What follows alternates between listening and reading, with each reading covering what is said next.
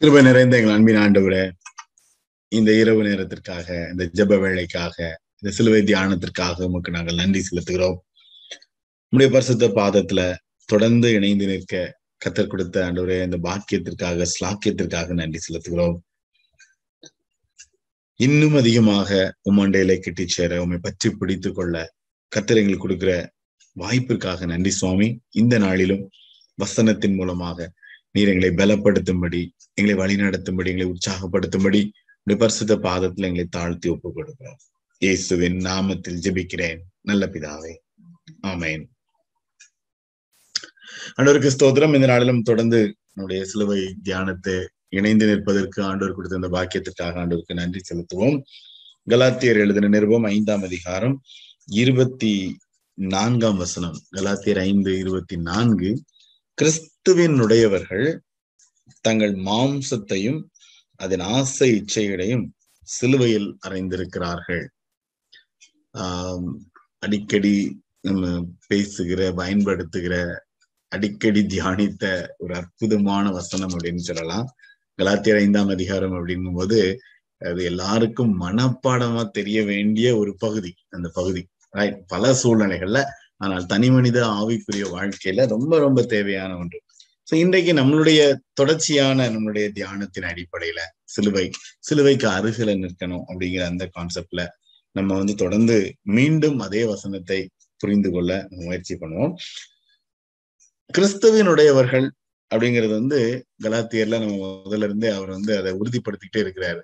கிறிஸ்துவினுடையவர்கள் அப்படிங்கிற கிறிஸ்துவோடு பிழைத்திருக்கிறவர்கள் 2:20 சரியா. அப்போ கிறிஸ்து அவர்களுக்குள் உருவாகணும். அதான் 4:19 கலாத்தியர்ல. அப்ப அந்த கிறிஸ்துவின் உடையவர்கள் அப்படிங்கும் போது ரொம்ப ஒரு தனித்தன்மை வாய்ந்த, கிறிஸ்துவுக்காக வாழ்கிற ஒரு கூட்டம், ரொம்ப சிறப்பான கூட்டம். அப்படிப்பட்ட அந்த கூட்டம் எப்படிப்பட்டதாக இருக்கும் என்றால், தங்கள் மாம்சத்தையும் அதன் ஆசை இச்சைகளையும் சிலுவையில் அறைந்திருக்கிறார்கள். மாம்சம், ஆசை, இச்சை, இது ரெண்டுக்கும் தொடர்பும் இருக்கிறது. இது ரெண்டையும் கனெக்ட் பண்ணியும் சொல்லியிருக்கிறார் பவுல் இதுல எழுதும் பொழுது சரியா. அது ஒன்று கொண்டு தொடர்புடையது. அது ரெண்டையும் அழகா ஒரு இணைப்பு அதுல கொடுத்திருக்கிறார். அதுவும் அதன் ஆசை இச்சையும் அதை நீங்க சிலுவையில் அறைய வேண்டும், அறையப்பட்டிருக்கிறார்கள் அப்படிங்கும்போது ஒரு ஒரு பாசிட்டிவான ஒரு சூழ்நிலையை அந்த இடத்துல அவர் ஏற்படுத்தி இருப்பார். இந்த வசனத்தினுடைய முழு கான்செப்ட பார்த்தீங்கன்னா 16-ம் வசனத்துல பார்க்கணும். என்ன சொல்லப்படுகிறது? பின்னும் நான் சொல்கிறது என்னவென்றால், ஆவிக்கேற்றபடி நடந்து கொள்ளுங்கள், அப்பொழுது மாம்ச இச்சையை நிறைவேற்றாதிருப்பீர்கள் அப்படின்னு ஆரம்பிச்சு அப்படியே பாத்தீங்கன்னா 26-ம் வசனத்துல நாம் ஆவியினாலே பிழைத்திருந்தால் ஆவிக்கேற்றபடி நடக்கவும் கடவோம் அப்படின்னு சொல்லி முடியும். இதுக்கு இடையில மாம்சத்தின் சில சூழ்நிலைகள், மாம்சத்தின் கிரியைகள், அதனுடைய சூழ்நிலைகள் என்ன, அதற்கு மாறாக ஆவியின் கனி, அதனுடைய சூழ்நிலைகள் என்ன அப்படிங்கிறதுனா ரொம்ப ஆழமான, ரொம்ப அடிப்படையாக பிராக்டிக்கலா ஒரு சராசரி ஒரு ஆண்டவருடைய பிள்ளைன்னு சொல்லிக்கிற ஒவ்வொருவரும் கடைபிடிக்க வேண்டிய ரொம்ப அழகான கருத்துக்கள் அந்த இடத்துல அவர் குறிப்பிட்டிருப்பார். ஓகே, சோ இந்த இடத்துல இந்த மாம்சத்தை நம்ம முதல்ல எடுத்துக்கிடுவோம். ஏன்னா அதுதான் பிரச்சனை கொடுத்துட்டு இருக்கிற ஒரு சூழ்நிலை.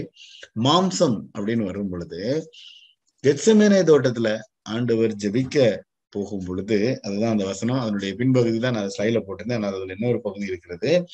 அங்க பார்க்கும் பொழுது 1 மணி நேரமாவது விழித்திருந்து ஜெபம் பண்ணுங்கன்னு சொல்லும் பொழுது எல்லாரும் தூங்கிட்டு இருப்பாங்க. அப்போதான் சொல்லப்பட்டிருக்கோம், ஆவி உற்சாகம் உள்ளது, ஆனால் மாம்சமோ பலவீனம் உள்ளது. இந்த மாம்சம் பலவீனம் உள்ளது, அதுல சந்தேகமே கிடையாது. ஏன்னா சரீர பிரகாரமாக ஆண்டவருடைய படைப்பு, நம்ம கஷ்டப்பட்டு நிறைய காரியங்களை நல்லா இருக்கணும்னு நினைக்கிறோம். ஆனாலும் நான் நினைச்சபடி என்னால முடியலையே, வாழ முடியலையே அப்படிங்கிற ஏக்கம் தான் அநேகருக்கு இருக்கிறது. சோ அது யதார்த்தம். இந்த மாம்சம் பலவீனம் உள்ளது அப்படிங்கிறது யதார்த்தம். ஆனால் அதன் மத்தியில அந்த மாம்சமும் அதுக்கு இருக்கிற அந்த ஆசை இச்சைகளையும் சிலுவையில் அறைய நான் என்னை எப்படி பழக்குவிக்கிறேன் அல்லது எப்படி நான் கற்றுக்கொள்கிறேன் அப்படிங்கிறதுதான் அதனுடைய ஆழம். இதுல நம்ம புரிஞ்சுக்கிறது என்ன அப்படின்னா, அதாவது உயிரை விடுறது ஈஸி, வாழ்றது கஷ்டம். ரெண்டு தான் பேசிக்கா புரிஞ்சுக்கிறது. ஒரு ஏதோ ஒரு சூழ்நிலையில உயிரை கூட கொடுத்துடலாம் அப்படிங்கும்போது that is easy, one shot முடிஞ்சு போகும். ஆனா வாழ்றதுங்கிறது ஒரு பெரிய போராட்டம். தொடர்ந்து போராடணும். அப்ப இந்த கான்செப்ட்ல மாம்சத்தையும் அதன் ஆசை இச்சைகளையும் அப்படின்னு சொல்றது இட்ஸ் an ongoing struggle. ஒரு மனிதனுக்கு தொடர்ந்து நடக்கிற ஒரு போராட்டம். இன்னைக்கு நல்லா இருக்கிறேன்னா நாளைக்கு நல்லா இருக்கிறதுக்கு வாய்ப்பு இல்லை. அது வந்து அப்படியே ஒரு ஒரு சைக்கிள் மாதிரி, நம்ம சாப்பாடு மாதிரி தான். எவ்வளவுதான் சாப்பிட்டாலும் 3 மணி நேரம் கழிச்சு திருப்பி பயங்கரமா பசி எடுத்துருது, ரைட்? தேர்ஸ் அ கான்செப்ட், அந்த ஆசை இச்சை அப்படிங்கிறது. அப்படிதான் அது வந்து ஒரு தொடர்ந்து மனிதனுக்குள்ள உருவாகுகிற ஒரு காரியம். அப்போ பவுனுடைய இந்த புரிந்து கொள்ளுதல் என்ன அப்படின்னா, அந்த அனுதினமும் சிலுவை எடுத்துக்கிட்டு போற அந்த கான்செப்ட்ல தொடர்ந்து இந்த மாம்சத்தின் சூழ்நிலைகளை சிலுவையில அறைந்துகிட்டே இருக்கிற ஒரு தன்மை. அப்போ என்னுடைய ஆவிக்குரிய வாழ்க்கையில நான் தொடர்ந்து பிரயாணம் செய்யணும், தொடர்ந்து ஆண்டவருக்குள்ள நிலைத்திருக்கணும் அப்படின்னு போது 1 பேதுரு 2:12 சொல்லப்பட்டிருக்கோம்.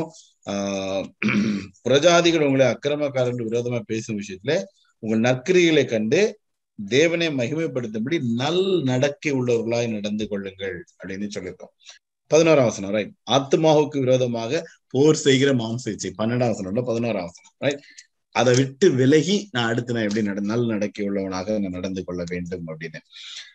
அதே 1 பேதுரு 3ஆம் அதிகாரத்துல பாத்தீங்கன்னா 15ஆம் வசனத்துல கர்த்தராகிய தேவனை உங்கள் இருதயங்களிலே பரிசுத்தம் பண்ணுங்கள்.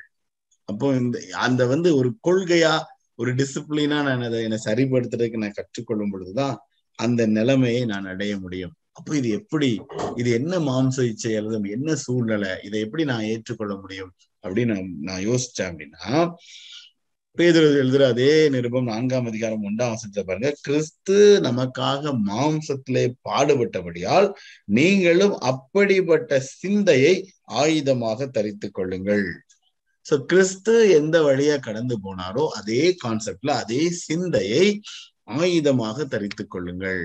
அப்போ இந்த இடத்துல கலாத்தியர் 5ஆம் அதிகாரத்தின் அடிப்படையில பார்க்கும் பொழுது மாம்சத்தின் கிரியை அப்படின்னு சொல்லி அங்க ஒரு 17 காரியங்கள் சொல்லப்பட்டிருக்கிறது, ரைட்?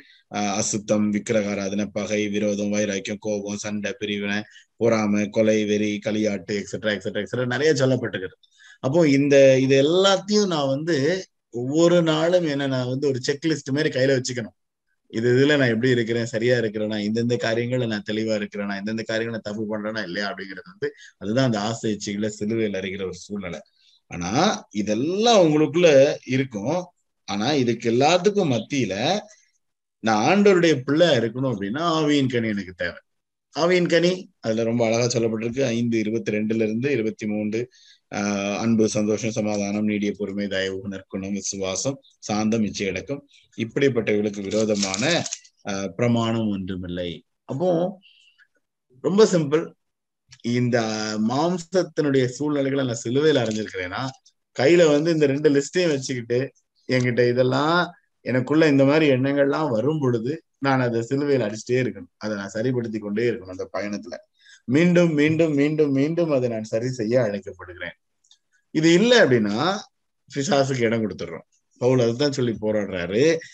இது வந்து என்னைக்கோ ஒரு நாள் இல்லை, இது தொடர்ந்து போராட வேண்டியது இருக்கு. தொடர்ந்து நீங்க வந்து இந்த காரியத்துல நிலைத்திருக்க வேண்டியது இருக்கிறது. அப்போ இந்த போராட்டத்துல வெற்றி பெறணும் அப்படின்னா அது வந்து இறுதி வரைக்கும் போராடணும். ஒரு வேத வல்லுநர் மார்ட்டின் லூத்தர்ன்னு நினைக்கிறேன், அவருடைய அனுபவத்துல எழுதும் பொழுது அவர் சொல்றாரு, என்னைக்கு நான் வந்து என்னுடைய மறுரூபமாக்கப்பட்ட என்னுடைய சரீரத்துல முகமுகமா நான் ஆண்டவரோடு வாழ ஆண்டவரை பார்க்க போறோம் அந்த நாள் வரைக்கும் எனக்கு இந்த போராட்டம் உண்டு. இந்த போராட்டத்துல நான் தொடர்ந்து போராடி கொண்டே இருக்கணும். ஆனா நான் தொடர்ந்து ஜெயிக்கிறதுக்கு நான் அழைக்கப்பட்டிருக்கிறேன். ஒவ்வொரு சூழ்நிலைகளிலும் இது வந்து எனக்கு இது பெரிய பெரிய பக்தர்கள், ஆண்டவரை பின்பற்றினவர்கள், அவருடைய அனுபவங்கள், அவருடைய சூழ்நிலையில பார்த்தா எல்லாரும் சொல்றாங்க மாம்சம் அப்படிங்கிறது வந்து எதார்த்தம். அதெல்லாம் இல்லை நான் பெரிய ஆள் அப்படின்னு சொல்றதுக்கு யாராலே முடியாது. இன்னைக்கு நல்லா இருக்கிறவங்க நாளைக்கு நல்லா இருக்க முடியாது. இது ஏன்னா இந்த போராட்டம்ங்கிறது வந்து எல்லா நாடும் உருவாகிற போராட்டம். ஆனால் மாம்சத்தையும் அதன் ஆசை இச்சைகள்ங்கிற அந்த ஆசை இச்சைங்கிறது வந்து அது வந்து மீண்டும் மீண்டும் பசி எடுக்கிற மாதிரி உள்ளுக்குள்ள வந்துகிட்டே இருக்கிற ஒரு காரியம். அப்போ அங்க போராடி ஜெபிக்க போராடி அதை ஜெயிப்பதற்கு கற்றுக்கொள்ள வேண்டும். ரோமர் 8ஆம் அதிகாரம் 1 வசனம் சொல்லப்படுகிறது, கிறிஸ்து இயேசுவுக்கு உட்பட்டவர்களா இருந்து, அதான் கிறிஸ்துவுக்குள்ள இருக்கிற அந்த உட்பட்டவர்களா இருந்து மாம்சத்தின் படி நடவாமல் ஆவியின்படி நடக்கிறவர்களுக்கு ஆக்கினை தீர்ப்பு இல்லை. நான் வந்து கிறிஸ்துவுக்குள்ள இருந்துட்டேன் அப்படின்னா கண்டிப்பா என்னால மாம்சத்துல வாழ முடியாது. நான் வந்து ஆவிக்குள்ளவனாதான் வாழ முடியும். ஏன்? அதே ரோமர் 8ஆம் அதிகாரத்துல பாத்தீங்கன்னா 16ஆம் வசனத்துல சொல்லப்பட்டிருக்கிறது, நாம் தேவனுடைய பிள்ளைகளா இருக்கிறோம் என்று ஆவியானவர் தாமே நம்முடைய ஆவியினுடைய சாட்சி கொடுத்திருக்கிறார். இப்படி எவர்கள் தேவனுடைய ஆவியின 14ஆம் வசனம் தேவனுடைய ஆவியினாலே நடத்தப்படுகிறார்களோ அவர்கள் தேவனுடைய புத்திரராய் இருக்கிறார்கள். கலாத்தியர் 5லயும் அதுதான் சொல்றாரு, ஆவிக்கேற்றபடி நடங்கள். அப்ப தேவனுடைய புத்திரர் அப்படிங்கிற அந்த டைட்டில் அந்த ஒரு சூழ்நிலைக்குள்ள நான் கடந்து போக அல்லது நான் அதை பெற்றுக்கொள்கிறவனா பிரயாணம் பண்ண நான் அழைக்கப்படும் பொழுது ரொம்ப சிம்பிள். எனக்கு போராட்டம் உண்டு, ஆனா நான் தொடர்ந்து போராடவும் போராடி ஜெயிக்கவும் நான் அழைக்கப்படுகிறேன். எஸ்பெஷலி அந்த ஆசை இச்சை அப்படின்னு சொல்றது வந்து எல்லா விதமான மாம்சமான காரியங்கள், குறிப்பிட்ட ஒரு இந்த பாவம் அந்த பாவம்லாம் சொல்லல, ஒரு முழுமையாக அடங்கின தனி மனிதனாக மனிதனுக்குள் ஏற்படுகிற எல்லா விதமான பாவங்கள், எல்லா விதமான விரோதங்கள், கோபங்கள், அக்கிரமங்கள், அநியாயங்கள், கிறிஸ்துவுக்கு விரோதமானது, மனிதருக்கு விரோதமானது, சக மனிதருக்கு விரோதமானது, எதெல்லாம் உண்டு இதெல்லாம் போட்டுக்கலாம். மனதுக்குள்ள எழும்புகிற அந்த ஒரு சூழ்நிலை அது யதார்த்தமா வருகிறது. ஆனால் அதை வெற்றி சிறக்க நம்ம அழைக்கப்படுகிறோம். மத்தேயு 10ஆம் அதிகாரம் 39ஆம் வசனத்துல அந்த அழைப்பு குறித்து, கிறிஸ்து நம்மை அழைத்திருக்கிறார்கள் அந்த அழைப்பு குறித்து சொல்லும் பொழுது அங்க சொல்லப்பட்ட காரியம் வந்து, அந்த ஜீவனை இழந்து போகிறவன் அதை காப்பான். அதான் மாம்சத்தையும் அதன் ஆசை இச்சையும் சிலுவையில் அறையும் போது அது கொஞ்சம் கஷ்டம். இந்த சிலுவையில இதை அறையணும் அப்படிங்கும்போது எனக்கு பிரியமான அல்லது நான் விரும்புகிற எனக்கு இருக்கிற அநேக காரியங்களை நான் இழக்கக்கூடும். கிறிஸ்துவுக்காகன்னு சொல்லி நான் அநேக காரியங்களை அந்த சிலுவையில அறையும் பொழுது நான் இழந்து போவேன். ஆனால் அப்படி என் நிமித்தம் தன் ஜீவனை இழந்து போகிறவன் அதை காப்பான். மத்தேயு 10:39 போட்டிருக்கிறது, அதை அவன் காப்பான் அப்படின்னு தான் போட்டிருக்கிறது. அப்போ அந்த அந்த ஒரு அனுபவம், அந்த ஒரு மனநிலை எனக்குள்ள ஏற்படுத்தி கொண்டே இருக்கணும். இது கஷ்டமா இருக்கும். ஒவ்வொரு சூழ்நிலைகளிலும் நான் ஆண்டோடைய பிள்ளை, நான் வந்து சிலுவை இந்த சூழ்நிலைகள்ல நான் அநேக காரியங்கள்ல வந்து உலகத்தார போல என்னால வாழ முடியாது, நான் ஆவிக்கு ஏற்றபடி வாழணும் அப்படின்னா இதெல்லாம் நான் சிலுவையில் அரைஞ்சிட வேண்டியதுதான். இந்தந்த காரியங்கள் என்னிடத்துல காணப்படக்கூடாது, இந்தந்த காரியங்கள் நான் செய்ய முடியாது, தெளிவான தீர்மானம். அதுல மாறி மாறி இருக்க முடியாது, இஷ்டத்துக்கு வாழவும் முடியாது. அப்போ அது கஷ்டமா தான் இருக்கும். ஆனால் அதுதான் அந்த போராட்டம். அந்த போராட்டத்துல ஜெயிக்கிறதுக்கு தான் ஆண்டவர் நம்மளை அழைத்திருக்கிறார். ஆவியினால் பிழைத்து ஆவிக்கேற்றபடி நடக்கவும். அதான் 5:25 கலாத்தியர் 5:25 சொல்லும் பொழுது நான் பிழைச்சிருக்கிறது கிறிஸ்துவினால இருக்கும் பொழுது கிறிஸ்துவுக்காக ஆவிக்கேற்றபடி நடக்க நான் கற்றுக்கொள்கிறேன். இதுல ஒரு ஆழமான ஒரு ஒரு சத்தியம் என்ன அப்படின்னா, வாக்குத்தத்தங்கள் ஆண்டவர் நமக்கு வாக்கு கொடுக்கிறாரு. வாக்குத்தத்தங்கள் நம்ம சுதந்திரித்துக் கொள்கிறோம். கர்த்தர் இதை செய்கிறார். இஸ்ரவேலுக்கு ஆண்டவர் நிறைய நல் வார்த்தைகளை சொன்னாரு. அப்ப அதை சொன்னதை செய்யும் அளவு உன்னை நான் கைவிட மாட்டேன், அதை சொன்னார் அதை செய்வார். அப்போ உன்னை வந்து நான் இந்த வருஷம் நம்ம வாக்குத்தத்தத்தை எடுத்துக்கிடுவோமே, கர்த்தர் உன்னை மேலாக்குவார், உன்னதமான ஒரு நிலைமை கொண்டு. இதெல்லாம் உண்மை. வாக்குத்தத்தங்கள் அப்படிங்கிறது வந்து கர்த்தர் நம்மளை அழகா வழி நடத்தி செல்கிறது. அவர் சொன்னபடி செய்வார், வழி நடத்தும். இந்த இடத்துல இந்த ஒரு கட்டளை அல்லது இந்த ஒரு சூழ்நிலை அப்படின்னு பார்க்கும் பொழுது இதற்கு பொறுப்பாளர் நான். அதனாலதான் சிலுவைக்கு பங்காளி அப்படின்னு சொன்னேன்னா இதுக்கு முழு பொறுப்பு நான் தான். ஆண்டவர் செய்யவே மாட்டார். இங்க ஆண்டவர் செயல்பட முடியாது. ஆண்டவர் செயல்பட்டதாக சரித்திரமும் இல்லை. வாய்ப்புகள் கொடுக்கப்படும், வழிகள் காண்பிக்கப்படும். ஆனா இந்த ஆசை இச்சைகளை சிலுவையில அறையிறது வந்து என்னுடைய சொந்த பொறுப்பு. நான் தான் செய்ய முடியும். ஆண்டவர் இதுல செய்ய முடியாது. ஏன் அப்படின்னா நான் வந்து என்னை முழுமையா ஒப்பு கொடுக்கிறேன் என்கிறத வந்து நான் ஆவிக்கேற்றபடி நடக்கிறேன் பொழுது இதுக்கு பொறுப்பு நான் தான், முழுமையா என்னுடைய பொறுப்பு. ஏன்? நீங்க அதே வசனத்தை எடுத்துக்கோங்க. ஆண்டவர் வந்து சீடர்களுக்கு அந்த இடத்துல வந்து அவங்கள ஜெபிக்கிறதுக்கு அந்த கெத்செமனே தோட்டத்துக்கு கூட்டு போகும்போது அந்த நித்திரை, அந்த சூழ்நிலை எல்லாம் பாருங்க. அங்க ஆண்டவர் வந்து அவங்களை எதுவுமே பண்ண முடியல. அவங்களுக்கு வந்து வாய்ப்புகள் கொடுத்தாரு. அதுக்கப்புறம் அங்க சொன்ன வசனம் தான், சோதனைக்கு உட்படாதபடிக்கு விழித்திருந்து ஜெபியுங்கள். ஏன்னா இந்த உலகத்துல போராட்டம் உண்டு, இந்த உலகத்துல இப்படிப்பட்ட பல சூழ்நிலை. நீங்க விழித்திருந்து ஜெபிக்க வேண்டிய கடமை வந்து உங்க கடமை தான் அப்படிங்கிறத அந்த இடத்துல உறுதிப்படுத்துவார் அல்லது மீண்டும் அதை வந்து அவங்களுக்கு ஞாபகப்படுத்துவார். 1 பேதுரு 4ஆம் அதிகாரத்துல உள்ள தேவசனங்களை பாத்தீங்க அப்படின்னா இதே கான்செப்ட் தான். அப்படிப்பட்ட சிந்தையை ஆயுதமாக தரித்துக் கொள்ளுன்னு முதல் வசனத்தை சொல்லியிருப்பாரு. அதுக்கப்புறம் மாம்சத்துல இருக்கிற சூழ்நிலைகள் இதெல்லாம் நீங்க விட்டு அந்த சிந்தையில இருக்கிறவன்னா அவன் இப்படித்தான் இருப்பான், அப்படின்னு ரொம்ப அழகா சொல்லிட்டே வருவாரு. அதுல 7ஆம் வசனத்தை பாருங்க. எல்லாவற்றுக்கும் முடிவு சமீபமாயிட்டு, ஆகையால் தெளிந்த புத்தி உள்ளவர்களாயிருந்து ஜெபம் பண்ணுவதற்கு ஜாக்கிரதை உள்ளவர்களாயிருங்கள்.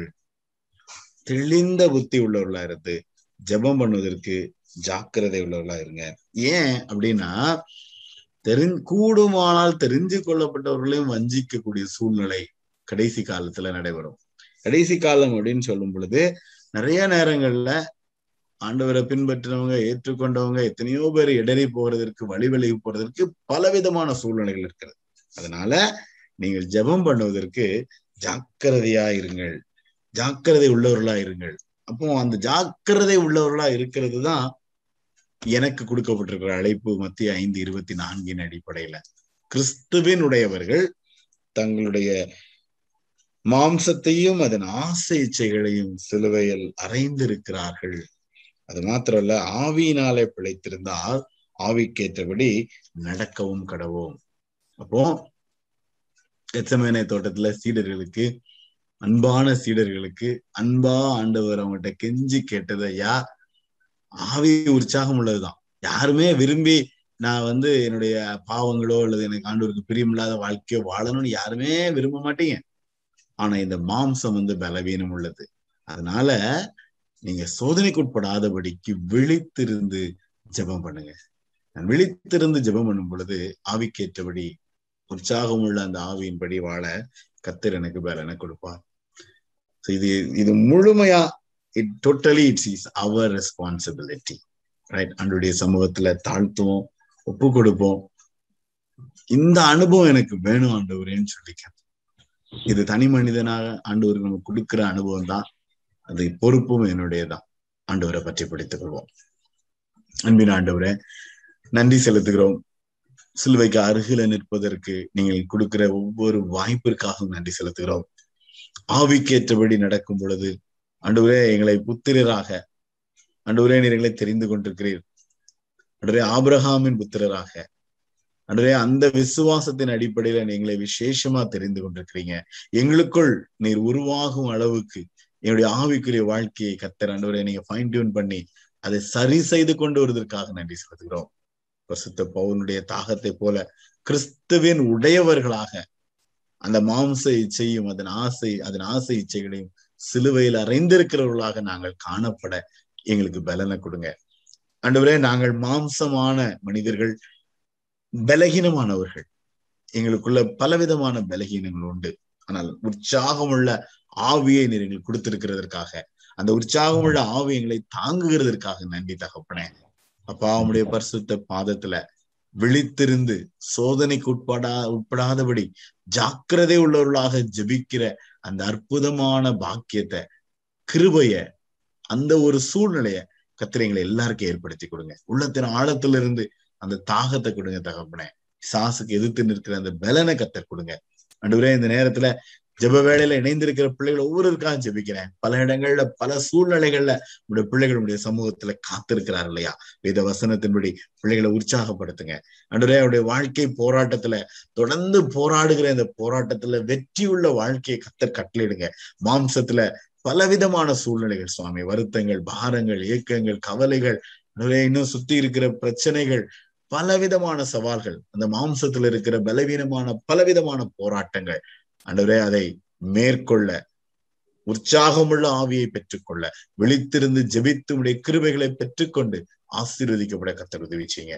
அப்பா, ஒவ்வொரு பிள்ளைகளையும் உடைய கருத்துல ஒப்புக் கொடுக்கிறேன். தனிப்பட்ட விதத்துல தொடர்ந்து காத்திருந்து ஜெபிக்கிற பிள்ளைகளை கர்த்தர் பலப்படுத்தி ஆசீர்வதித்து வழிநடத்தும்படி ஒப்புக் கொடுக்கிறேன். சுவாமி, கர்த்தர் வழி நடத்துங்க. ஆண்டவரே, தொடர்ந்து அவருடைய வேலையினுடைய சூழ்நிலைகள், எதிர்காலம் தகப்பனே, குடும்பத்தின் சமாதானம் ஒவ்வொன்றுக்காக ஜெபிக்கிறோம். சரீர பலகீனங்களோடு இருக்கிற பிள்ளைகளுக்காக ஜெபிக்கிறோம். சுகத்தையும் பலனையும் கிருபையும் கத்தர் கொடுக்கும்படி ஒப்புக் கொடுக்குறேன்ப்பா. கத்தர் காத்து வழி நடத்துங்க. என்னுடைய எங்கள் மத்தியில வராத பிள்ளைகள், என்னுடைய திருச்சபையின் பிள்ளைகள் ஒவ்வொருவரையும் கருத்துல ஒப்புக் கொடுக்குறோம். ஒவ்வொருவரையும் ஆசீர்வதிங்க. திருச்சபையின் ஊழியங்கள் இனி வரும் நாட்கள்ல நாங்கள் செய்யற எல்லா காரியங்களும் நாம மகிமைப்படுத்தும். இந்த இரவிலும் கத்தர் எங்களை பலப்படுத்தினதுக்காக, உற்சாகப்படுத்தினதுக்காக ஸ்தோத்திரம். அன்றைய நன்றி இளைப்பாரி அதிகாலையில் எழுப்பி எங்களுடைய கடமைகளை செய்ய தேவையான கிருபை எங்களுக்கு தாங்க. நாளை தினத்துல மீண்டும் இணைந்து நின்று மகிமைப்படுத்த கர்த்தர் எங்களுக்கு உதவி செய்யுங்க. துதி கன மகிமையாவும் உமக்கு மாத்திரமே எடுக்கிறோம். இயேசுவின் நாமத்தில் ஜெபிக்கிறேன் நல்ல பிதாவே, ஆமேன் ஆமேன். என் ஆத்துமாவே கர்த்தரை ஸ்தோத்ரி, என் முழுவதுமே நாமத்தை ஸ்தோத்ரி. என் ஆத்துமாவே கர்த்தரை ஸ்தோத்ரி, கர்த்தர் செய்த உபகாரங்களை மறவாதே. ஆமேன்.